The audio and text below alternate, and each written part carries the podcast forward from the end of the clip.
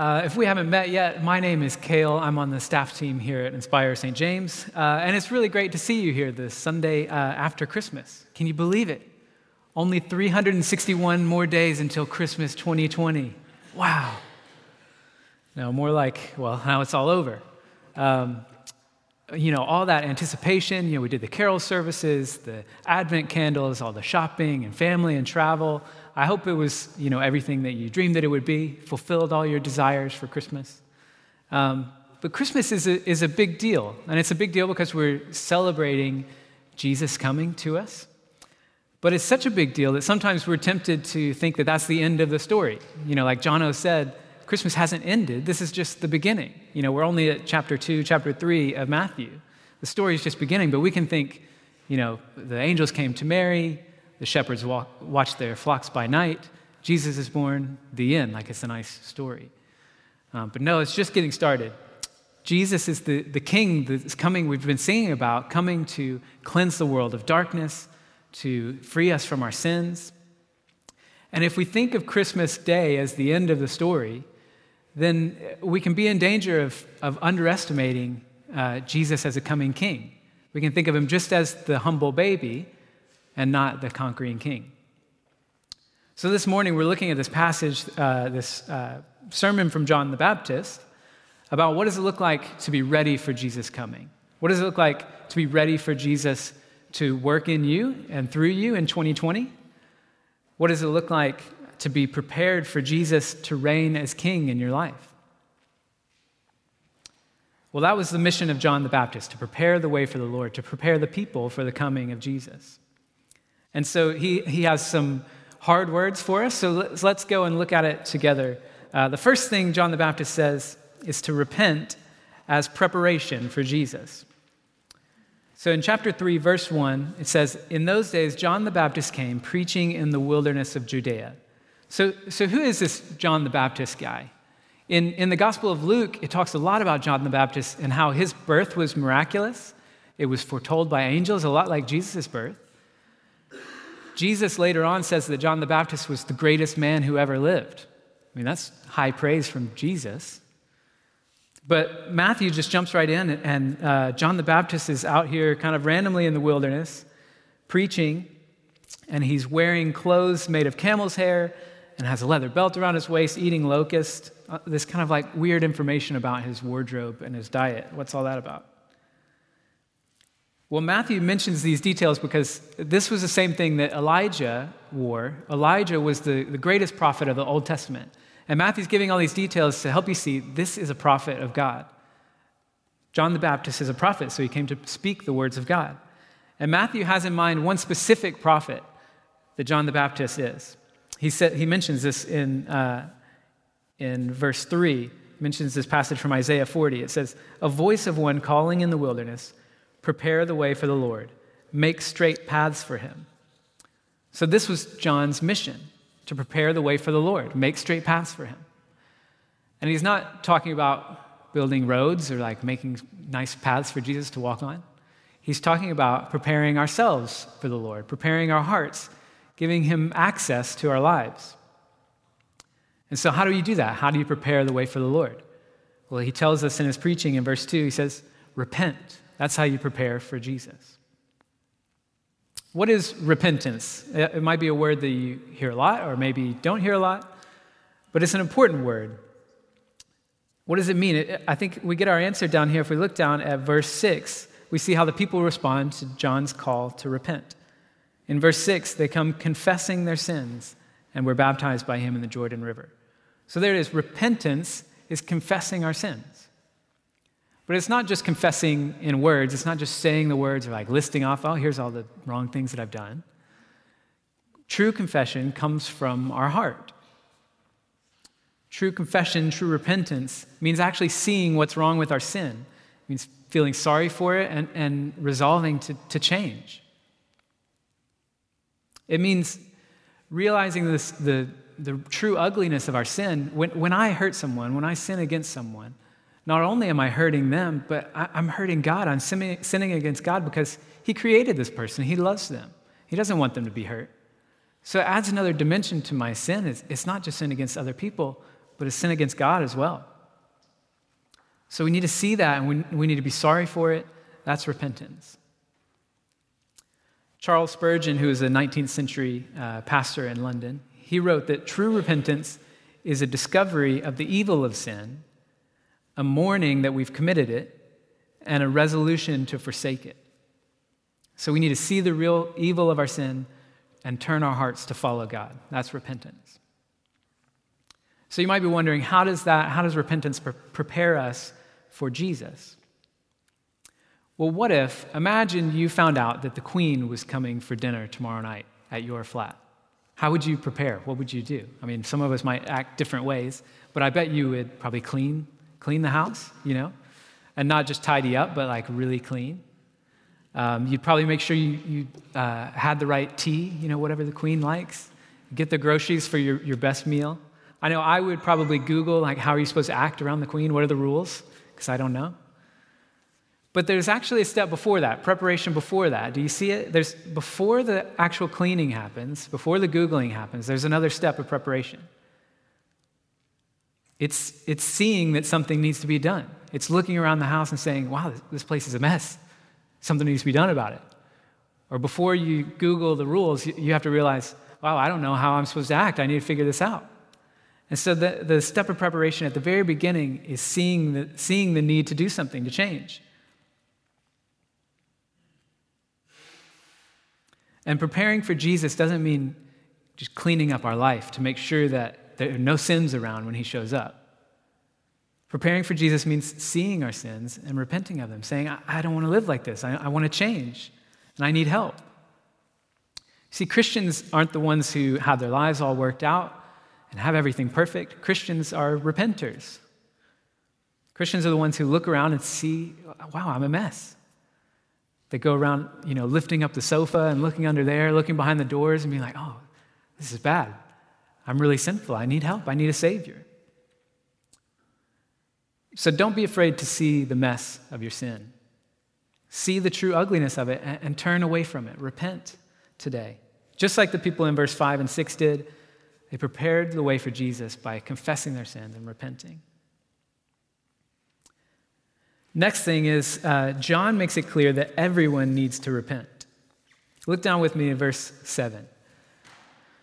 But when he saw many of the Pharisees and Sadducees coming to where he was baptizing, he said to them, You brood of vipers, who warned you to flee the coming wrath? Well, strong words. What's going on here? Why is John so harsh towards these guys? I mean, it feels like a, a sharp turn from the Christmas message, and then the next thing that happens is this. Why is he so upset? The Pharisees and Sadducees are, are two groups of Israel's leaders they're probably the ones who are most serious about following all the rules. So, why is it that John is so mad at them or so upset and has such harsh words? Well, I think the answer is right there in verse 7. It says, He saw many of the Pharisees and Sadducees coming to where he was baptizing. Did you see in, in verse 6, the people were coming out to confess their sins and be baptized. But the Pharisees and Sadducees, they're not coming to repent, they're not coming to be baptized. They're just coming to where all this is going on. They want to be, you know, a part of it. They want to be a part of what God's doing. They want to be around it. But personally, they don't want to repent.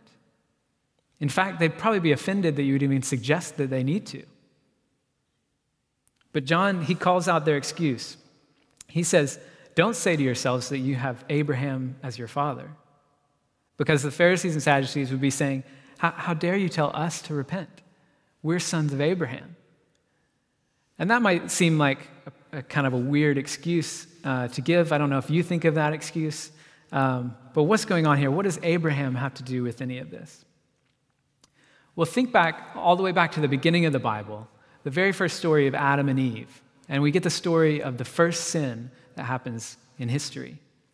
And you're probably familiar with it. Adam and Eve are living in the Garden of Eden in this wonderful relationship with God and they get seduced and tempted to sin by a snake. And God, when they do sin, God curses the snake. And here's what he says in Genesis 3, verse 15 He says, I will put enmity between you, the snake, and the woman, between her offspring and your offspring. So, what he's saying is there's going to be a, a separation, there's going to be opposition between the, the offspring of the woman who want to follow God, who want to obey God, and the offspring of the snake who want to follow sin and not follow God.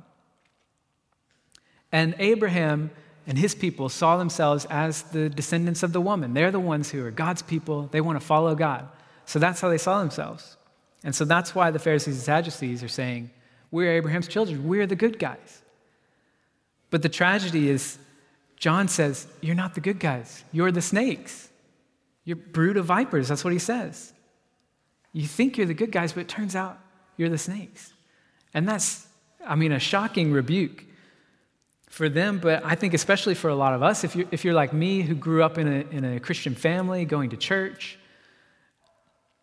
you might be. Uh, you might be tempted to start thinking, well, you know, I've been going to church for years. My parents were committed Christians. I read my Bible and pray. If anyone is part of the people of God, it's me. And if we're not careful, we can start to sound like the Pharisees and Sadducees. They don't even see it, they don't even see their need to repent. But everyone needs to repent. Did you know there's actually a whole Wikipedia page for the non apology apology? You might know what this is. It's when someone or some company gets caught in some wrongdoing and they have to make uh, they have to make an apology. They have to apologize to maybe keep their job or keep the stocks from falling but they don't actually want to apologize. They don't think they've done anything wrong, so they don't want to apologize. So what they do is the non apology apology. And you might not need any help like spotting this. You might have a good like radar for the non apology. But here are some key, key phrases to look for. Maybe you've heard this before. I'm sorry if anyone was offended by what I said. Okay. Or I'm sorry that you feel that way. That's not a real apology. Or how about the, the really vague, some mistakes were made. It's like, yeah, obviously, mistakes were made by you.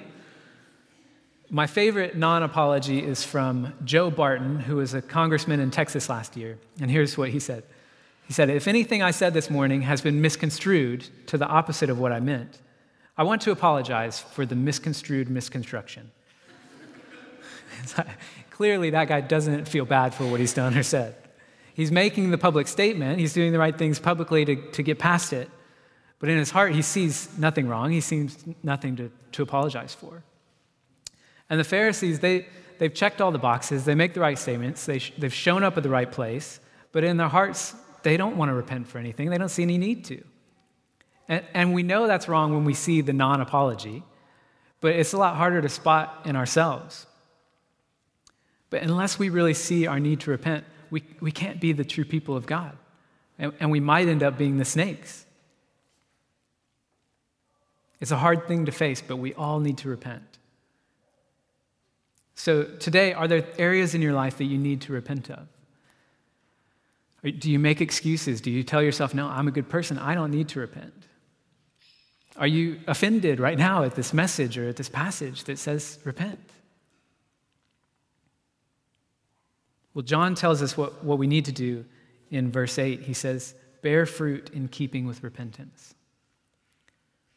He tells the Pharisees and Sadducees that.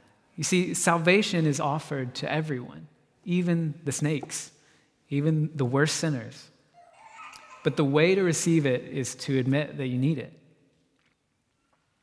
So I think a good prayer for us might be Psalm 139, um, verse 24 says, Search me, God, and know my heart. Test me and know my anxious thoughts.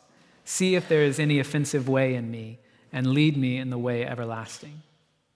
So say, God, look at my heart, look at my desires, see if, am I fooling myself and thinking that I'm fine when really I need to repent? I want to turn away from sin and follow you. And then lastly, we need to repent because Jesus is coming in judgment. We've talked about how we all need to prepare for Jesus by repenting. And in verse 11, John reminds us of that. He says, After me comes one who's more powerful than I am. Jesus is that powerful king we've been waiting for, that we've sung about at Christmas. He, he did come as a humble baby, but don't let that make you think that he's powerless or passive. He is powerful, and his coming means it's time to respond, it's time to act. Look at verse 12 at this little parable.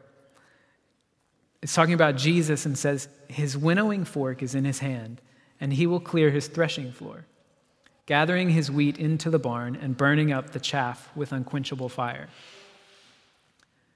Now, the picture of a threshing floor is probably a bit lost on us in modern London. Um, but it would have been a familiar symbol for uh, agricultural people like in ancient Israel. So the threshing floor is a place where they gather all the grain that they've got from the harvest, and they need to separate the, the actual grain from the chaff, which is like the little flaky bit that you don't eat that surrounds the, the seed, that surrounds the grain. And so what they do is they take this big winnowing fork and they toss everything up in the air together. This is what I've read about. Um, they toss it up in the air, and the heavier grain falls straight back to the ground. The chaff is lighter and gets kind of blown off to the side. So the grain gets gathered up for the barn for eating, and the chaff gets burned off. So in this parable, Jesus is the one with the winnowing fork, and he's judging whether we, whether you and I, are wheat or are we chaff. So he's saying there's, there's two options. Which one do you want? And I think as we read it, it's pretty obvious which one we're supposed to want. The, the people who repent, turning from sin, reaching out to God as Savior, they're the wheat. The people who refuse to repent and say, I'm fine on my own, they're the chaff. And those who repent will be gathered into the barn, spend eternity in loving relationship with God. The ones who refuse to repent, the chaff, will get burned up in unquenchable fire of hell. So I think it's obvious which one we're meant to choose, right? It's like the would you rather game. Would you rather spend eternity in heaven or hell? Like, obviously, you're going to choose the better one. I don't think the problem is which is understanding the point. I think the problem for us is that we really just don't believe this or we don't want to believe it. You might be here and, and, and you're not a Christian. You're very welcome here. Um, you might be thinking, well, this is exactly why I'm not a Christian, because I, I don't want to believe in a judging God who would send people to hell. And, and maybe you are a Christian, but you're thinking, do we really need to talk about this? Is, is it kind of counterproductive to talk about God's judgment or hell? Well, I don't think I'm going to like settle all the thoughts about it this morning, but let me just offer a couple things to think about. If you're someone who resists the idea of a judging God, I want you to consider your own desire for justice. You know, we desire justice on, on a global scale when we want um, politicians and corporations to stop putting their own interests above the interests of the people. We want that to stop. Or when we hear about human trafficking, we want that to end. We want it to stop. We want justice. We also want justice on, on a personal level if someone's done us wrong or has really harmed us. We want, we want to be validated and we want them to be held accountable. I think we all think that justice is a wonderful thing when it's dealing with the evil that's out there in the world done to people like me or the people that I care about. But the problem comes when, when God's saying He's going to deal with all the evil in the world. What about, what about the evil that's in my heart? What about my own sin? I mean, I'm not a human trafficker, but do I sometimes objectify people? Isn't that the root of the same sin? I mean, I'm not, I'm not a murderer, but do I sometimes hate my neighbor? Isn't that the root of the same sin? If Jesus has come to deal with all the sin and evil in the world, then we have to do something with the sin and evil in our own hearts. And then maybe if you're a Christian and you find this uncomfortable to think about, listen, I'm there with you. Uh, this is hard for me. Uh, Mark Jackson gave me a big smile when he asked me to preach this sermon because he knew it would make me uncomfortable. Um, but look, Jesus says John the Baptist is the greatest man who ever lived, and he preaches about repenting and about hell. Jesus himself preaches the, the exact same thing, word for word, in the next chapter about repentance, and, and a lot about hell later on in Matthew. And so we can't just ignore it, we can't get around it. I think it's a little bit like uh, the pictures on the cigarette cartons, you know, the, the really graphic pictures of throat or mouth cancer that you can get from smoking cigarettes. And whenever I see those, I'm like, oh, that's, that's disgusting. I didn't, I didn't even mean to look at it. Why does this have to be here? Couldn't we just, you know, put some nice packaging on it and have some good branding? And then I think we'd all probably feel better, right? And, and, and we would at first, but that's not the point. The point is to look at it and say, oh, that is, I don't want that. I, I should stop smoking, or, or I, shouldn't, I shouldn't fool myself into thinking that smoking is just cool or harmless. That's the point of the pictures. And sometimes we can think, can't we just kind of skip over the judgment part or skip over thinking about hell? It, it just make us all happier. But, but we need to see the truth. We need to look at it, even if it makes us uncomfortable. Because the danger is worse than lung cancer. It's, it's unquenchable fire of hell. So I pray that, that that would make us serious about our own sin and repenting from it, turning away from it. And also, as Christians, that would make us urgent to share the good news about salvation with people that don't know Jesus. Jesus is the one who came to save us from our sin and from judgment. Matthew wrote this down. John the Baptist preached it. Jesus came also that we wouldn't face judgment and hell. So our, our application is the same as before it's repent because Jesus comes in judgment. He's, he's coming to judge between the wheat and the chaff. And that doesn't mean he's coming to judge between good people and bad people, because remember, we all need to repent. The wheat are the people who recognize their need to be saved. And if you repent, verse 11 says that Jesus will come, he will baptize you with the Holy Spirit and fire. So remember how repentance was just the preparation, was just the, the acknowledging the mess and wanting to change. Jesus is the one who comes in and cleans us up. He purifies us by his Holy Spirit. So we don't get the fire of hell, we get a purifying fire that makes us clean and makes us righteous. Repentance prepares our hearts because we accept our need for saving. But Jesus is the one who comes and does that work of cleansing us from our sin.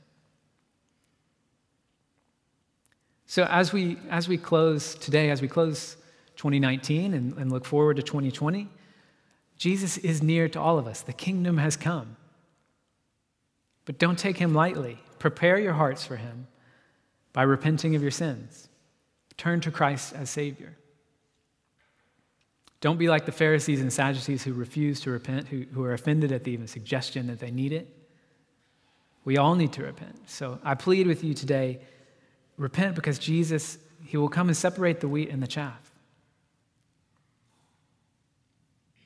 So the, the band is going to come up now and we're going to sing another song. And, and I just want to recognize this a difficult topic might bring up some, some questions, some emotions. So do come in and chat with me after if you, if you want to talk some more. But for now, we're going to sing the next song um, that has words of real confession and repentance in it. And so use this as an opportunity not just to say the words, but to in your heart turn away from sin and turn to Christ because he is faithful. He will forgive you of all your sins and cleanse you, of all unrighteousness. So let's turn and sing now.